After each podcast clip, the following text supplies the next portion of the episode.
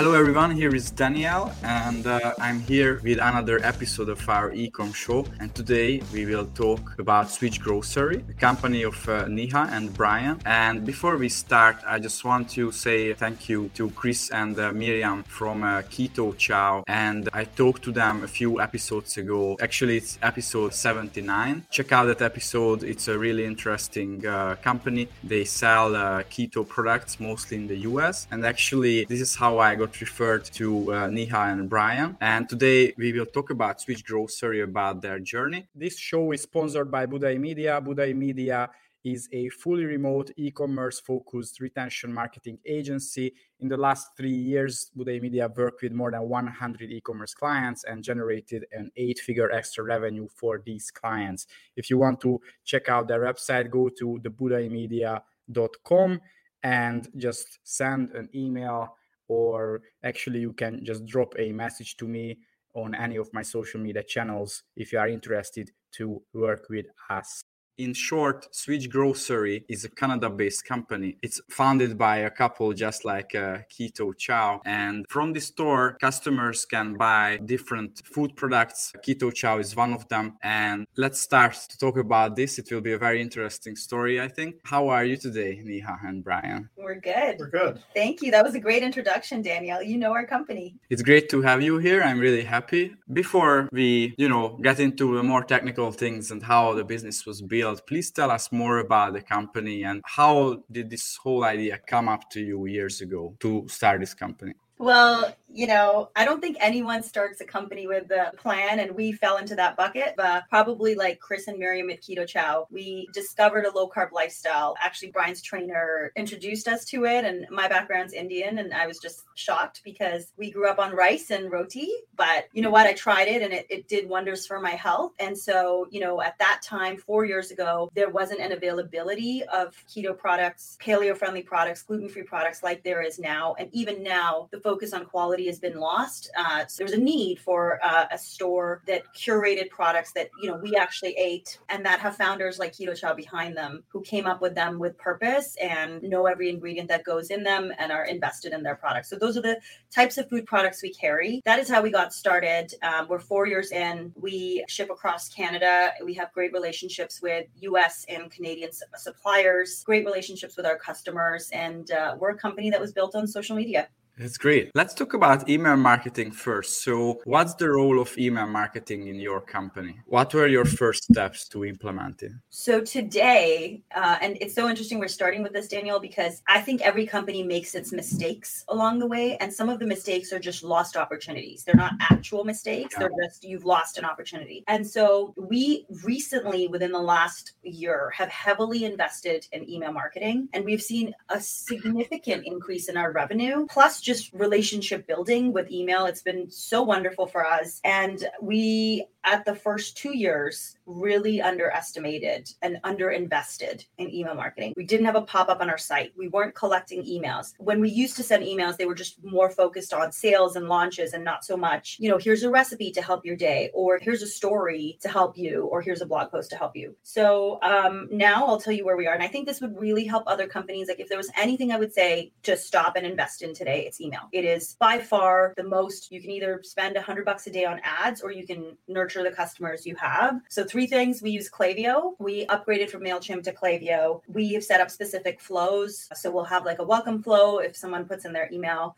we have three campaigns a week would be a product of the week a keto chow flavor of the week and then just something either for myself or our team member Bree where we talk about a recipe or talk about something like the best reel the best tiktok um, you know from the week or something like that. And the flows really allow us to customize. So we don't send mass emails anymore. We really customize to our for our customers. If there was one thing i would say that is where we should have invested in earlier and i'm so glad we're there now. Amazing. Uh, what software do you use for email? Klaviyo. Okay. Yeah. And uh, you already mentioned a few newsletter yeah. types that you can send, like uh, you said TikTok of the week and uh, Keto Chow product of the week or maybe the month. I think these are great. Is there any other campaign that you would mention and you found it really high converting? there's been some ones we've done that are more contextual. So if there's a snowstorm, you can we've sent stuff of, hey, you're everyone's locked inside today. Here's a hot chocolate recipe or stuff like that. So Yeah. with email, yeah, you plan out and know what you're going to send, but there's also it allows you to quickly respond to snowstorms, Ontario and Toronto, or different things like that, and to be Yeah. very targeted and very contextual and relevant day to day. So we try to leave some opening, like we have our normal planned out ones, but we try to leave space to to connect with our customers in their day to day, in their day to day experience, because those getting into the business part of it, they have a higher open rate, they have a higher click rate. If it's selling, they typically have a higher conversion rate, but it's just and it's because they're they're relevant to the people that day or that week or whatever it is. So we try to leave some space for a little bit of creativity there to respond Yeah. quickly. Yeah. And I think Bryan did some research um, and came back and said the biggest thing is you need to get people to open an email. And Daniel, like you just think about how much email you get. Like, how much email do you actually get that you read? It's a lot. So, making something interesting for people to open is one thing. That's the first step. But also making sure the content in the email follows up. Uh, we'll talk about, Bryan will talk about our funding, but one of the best performing emails, for an example, was What is a good business? We wrote i wrote a blog post which is what is a good business? And i broke down the belief of i always believed that a good business you know doesn't charge high prices or like you know is liked by everyone or can mm-hmm. Or doesn't need funding like those are different type that's not oz right? And then when we raised through clearco that changed my view of what is a good business. I wrote a blog post about it. We didn't sell a single like product in the email um, but i typed it up in a what is a good business? in like eight maybe seven sentences but not like paragraphs just like line after line after line with like go read this article to answer that. Um, that had a 44% open rate which is un- like that's unheard of right? And it had about 23 responses those ones get a ton of engagement. So you may not sell, Yeah. but it's almost sometimes more valuable where when your customer responds to you and you have a conversation, that person is way more likely to come back Mhm. and engage, recommend, whatever. Um, so sometimes those emails are like really valuable. And you have to have the time. I, I- i'll end with this on email which is oftentimes sometimes like i've seen what bryan does like he he'll be responding to an email and he'll actually take the time to respond like and like make sure that all the questions because if you send an email out that's outgoing but you also need to be able to then respond to whatever you have to have the capacity and kindness and empathy to be able to respond to the question or response that comes through. I think we try to do that really well Yeah, I really agree, and uh, I think these emails are very important. Like e- emails from the founders, where and I just don't mean that you write them, but Yeah. also I mean that you put your own uh, mindset, how you build your business, what's your way. You put that into the email and you share it with your either customers or subscribers. And even if they don't become customers, it's fine because you know, as you said, many of them they engage with it, they opened it, they uh, replied, maybe even they shared it, they referred you to somebody else, word of mouth. Um, so yeah, these are really valuable things, and uh, I think many business owners they uh, undervalue these and they miss out on this opportunity. Let's talk about uh, the launch in the US. Um, what's the story? Please tell us more. So, what was it? Three years ago? Yeah. We were doing well. We were growing. We were only a year, year and a half in. Hadn't invested in email or ads yet, but we're growing. And we got it in our head that the way was go to the US. 10 times the size of Canada. Hey, if we did this much in Canada, well, 10 times that in the US. And you- so, sorry, did you plan one state or like let's conquer the whole No, country? we, we did the whole thing. Okay. Um, and you would think two accountants would have planned this better, but we didn't. So we decided to launch in the US. We went found a fulfillment center. We set up a site because obviously Canada and the US, different rules, can't share. Can't, why would it be easy? So did all that, had it all set up, and then ran into the regulatory issues. We didn't fully understand the difference in Canada and the US regulatory issues. It is really easy for us to import into Canada. We have a customs broker that deals with it, but even then, it's really easy. Going the other way, even for products that were US made, came to Canada and send them back, is a whole other thing. It takes forever. It's tons of paperwork, tons of issues, FDA holdups. So we ended up not being able to get even remotely close to the same products we had in the Canadian store, which is what people wanted, into our US store. So our US store had a quarter of the SKUs, didn't have all the stuff people wanted, had stuff obviously easier to get US products into a US store, so had all stuff that was already available. Part of the selling point was we'll get you stuff you can't get. Well, we didn't couldn't do that. So it was just we were never able to get our products there at scale that would then allow us to grow Like we had stuff stuck in FDA for months that spoiled and went bad. Right. And it was just the regulatory environment just killed any chance that we had. So ultimately, we had to shut it down about a year after because it became a huge distraction. It also became a huge distraction from the Canadian side because we, at that time, we'd started growing quite quickly in Canada. It was distracting us from trying to focus on that because we had this orphan US subsidiary division that wasn't working, but it was kind of just bumping along and was just taking attention. But people would email us and they'd be like, when do you come to the US? Yes, but we get a ton of emails of when you come to the US. Yes. And we now have to say probably not again or a very long time because we tried and it just it took too much time and effort for not a lot of return because the regulatory environment just made it impossible for us to get everything we wanted there. Because the reality is like in Canada we do well because we have stuff from the US that no one else has. Well, the US, the people who wanted us in the US wanted the opposite of that. They wanted the Canadian products that they couldn't get in the US. Well, we couldn't get the Canadian products there because of the FDA issues and Yeah. getting across the border. So we ended up shutting that down about 12 months, about a year after we started it. Yeah. And uh, do you think overall the Canadian regulations are more, uh, I wouldn't say that loose, but, uh, you know, they are more open to other products? So the US is more protective about their products or, or trading in general? There's very similar standards. It's just the documentation and all of that that is required to go into the US is a lot more onerous. So the, the food standards, that's usually not the issue. Yeah. If something meets the Canadian standards, it meets the US and vice versa. It's just the FDA requires so much paperwork. And if it's not perfect, they may hold your stuff. Like we had a shipment stuck for two months that was a refrigerated product. They're not storing it in a refrigerator. So we lost the bulk of that shipment. Yeah, and I think specifically it was if you launch in the US, Daniel, you need somebody with a US address, like almost a US representative to take. So, like for if- food. for food. So, if you're in Europe or you're in Australia, imagine trying to find someone, a US agent, who will give their legal address, who will give provide their insurance, who will provide everything. Like, you know, even in the Indian culture, like I asked another Indian company, they were like, oh, I just have a family friend do it, but they don't really know what they're signing up for. Right. And we were eight, so you have to pay for to find someone like that. We were very lucky. Like, um, what was the name of our fulfillment center? Because we should give that name. But the our fulfillment center is amazing. Like they did their part. Big Sky Fulfillment. Yes, it's Big Sky Fulfillment in Montana.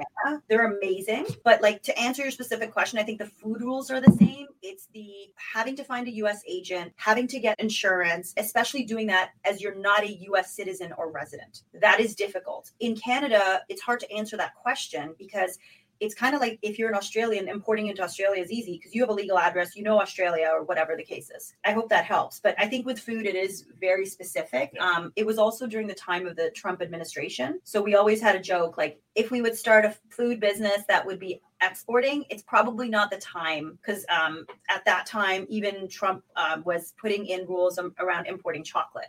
So our chocolate, there was a tariff that was like 10, we had to pay 10, 15% tariff, even just importing chocolates to Canada. There was dairy tariffs.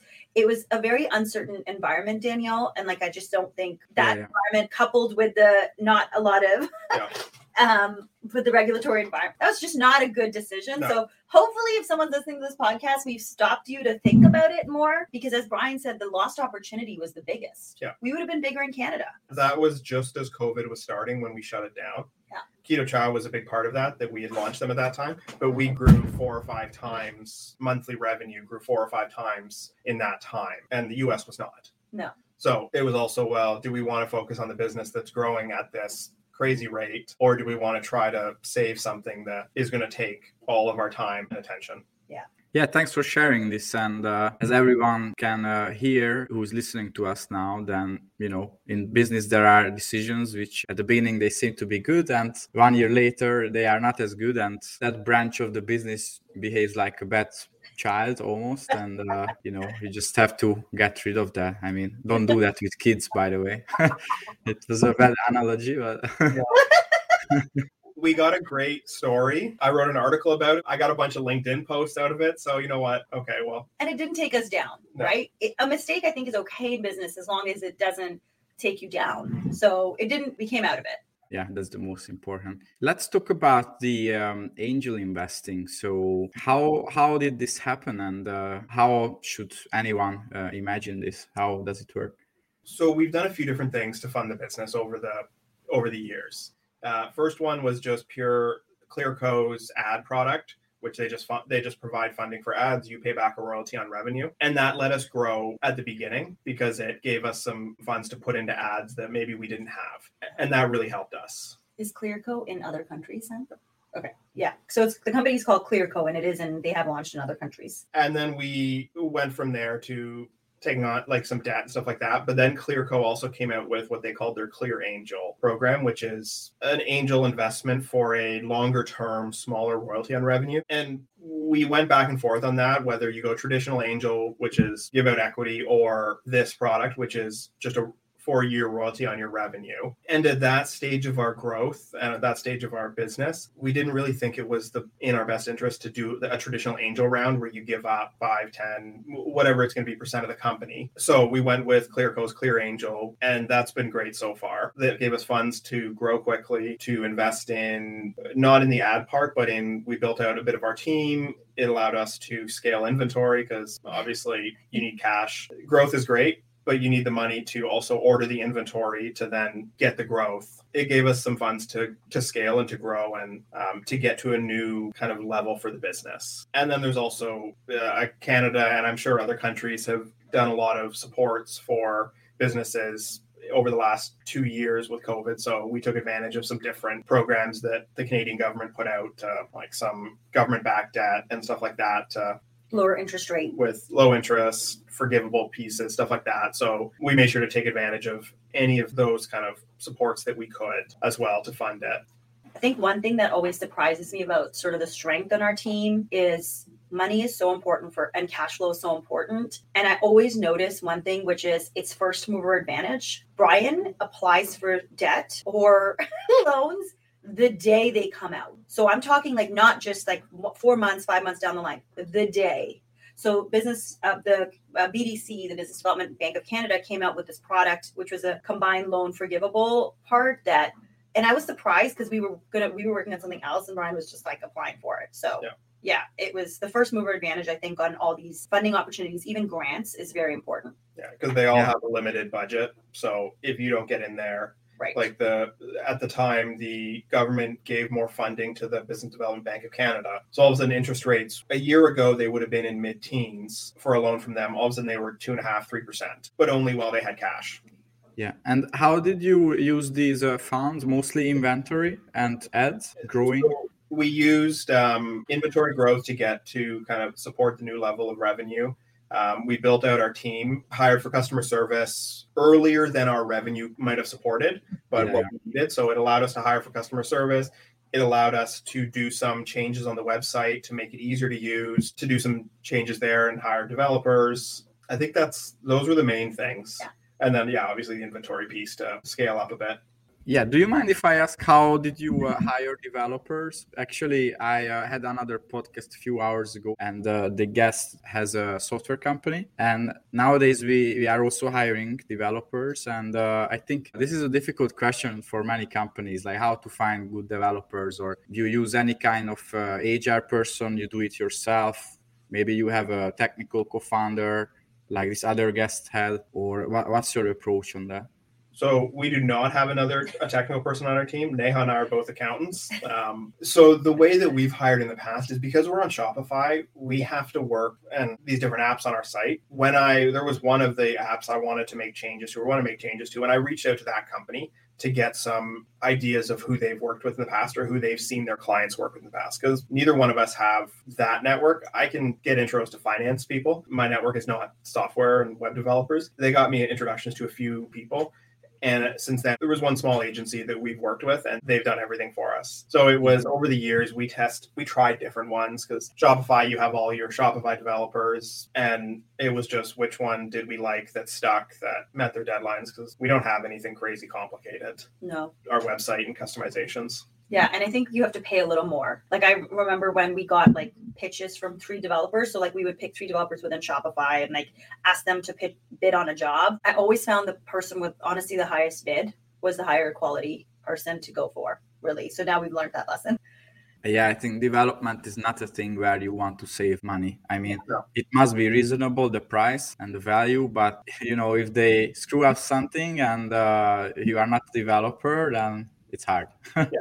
It's just good to have somebody good. Neha, I think you will like the last topic that I want to have today. So, talking to your customers and just being human. So, what's your approach? I think you have a few uh, secret weapons how to do this. Yeah, I mean, I think a lot of our suppliers do this quite well. But when we've tried to think about sort of what is the magic of Switch, it really, and what we try to tell our team and our contractors, people work with us, is really that we just try to treat people like people. And I think the way that we have done this from the very beginning is it changes as you grow, but our first 300 customers, I wrote them thank you cards. Not even 300, might have kept going. It was first couple hundred that you wrote cards, and then after that, for probably the next thousand, you wrote messages on their On on the invoices. Yeah. In their orders. it would be so for example like when you're selling any product the first thing is to get the person to buy it and then the other thing is it comes to your house and again daniel like how many things have you bought when you open the box you just put it away. You don't necessarily use the product right away. So we really wanted people like hey you invested like you've paid for it you should use it. So uh, we would take an invoice and write down next to the product hey this is something to do with the peanut butter or make sure you store it this way or enjoy this baking. This is i add a, a bit of butter. This is how i bake it or whatever the case is. Um, especially someone like me where cooking doesn't come naturally to me. So I felt that for food, I needed to add that little extra. Like I always look for recipes and instructions. So we added a little bit extra. Um, we did that for quite a long time. We even when we went to a fulfillment center, every night we would actually within the invoice type out those tips. And then it became harder during the pandemic to do that. So Well, especially as we grew, it just became it became too hard to maintain. yeah, it was something I fought a very long time for to keep. And now we've changed it to we actually have a private Facebook group. Um, I can't recommend this enough. It just has to be genuine. But um, the way people get into the Facebook group, um, and similar to, we saw one of our suppliers, Burlap and Barrel, did this really well. We have it in their like a welcome email. So let's say you place an order with us, you'll get a welcome email. Come join our Facebook group.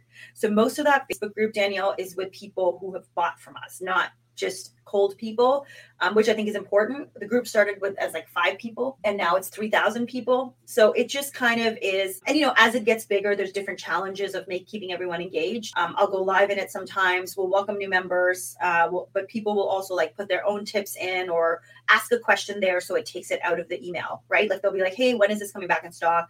Or hey, I noticed this on the site, or whatever the case is. But it's become people even talking amongst themselves. Someone will post a question and other customers respond and Yeah. there's a lot of the time it doesn't even involve us or our team. It just it's customers talking about what they bought or how to use it or things like that. yeah if they can talk to each other and share tips and you know different things with each other i think that's the best they nurture each other basically and it's helped us like resolve if someone didn't like something people post there and then someone else will say well did you try this did you try it this way and so it, it also helps us avoid bad reviews or stuff like that mm-hmm. because people say hey i didn't like it like that either like with keto chow there's a bunch of different ways to make it people i didn't like it this way i loved it this way why don't you try that and that's been that's been really good Yeah, I think this piece is called community engagement. And I've realized this now that in the early years, that's what I was doing with people. I didn't realize what it was. I like doing that, Daniel. If someone else doesn't like doing that, like it was challenging for me after I had a baby just because of the time.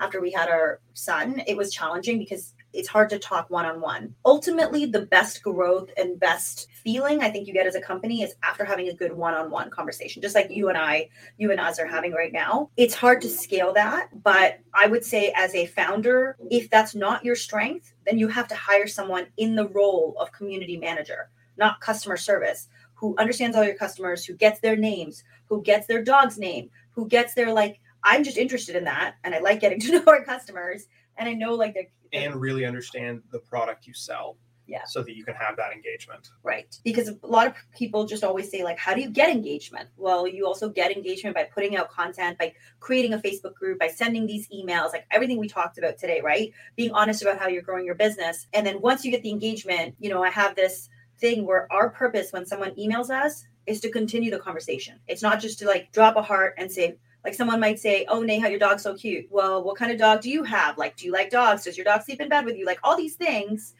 but again, I enjoy that. Someone else may not enjoy that, and then you should think about hiring that person.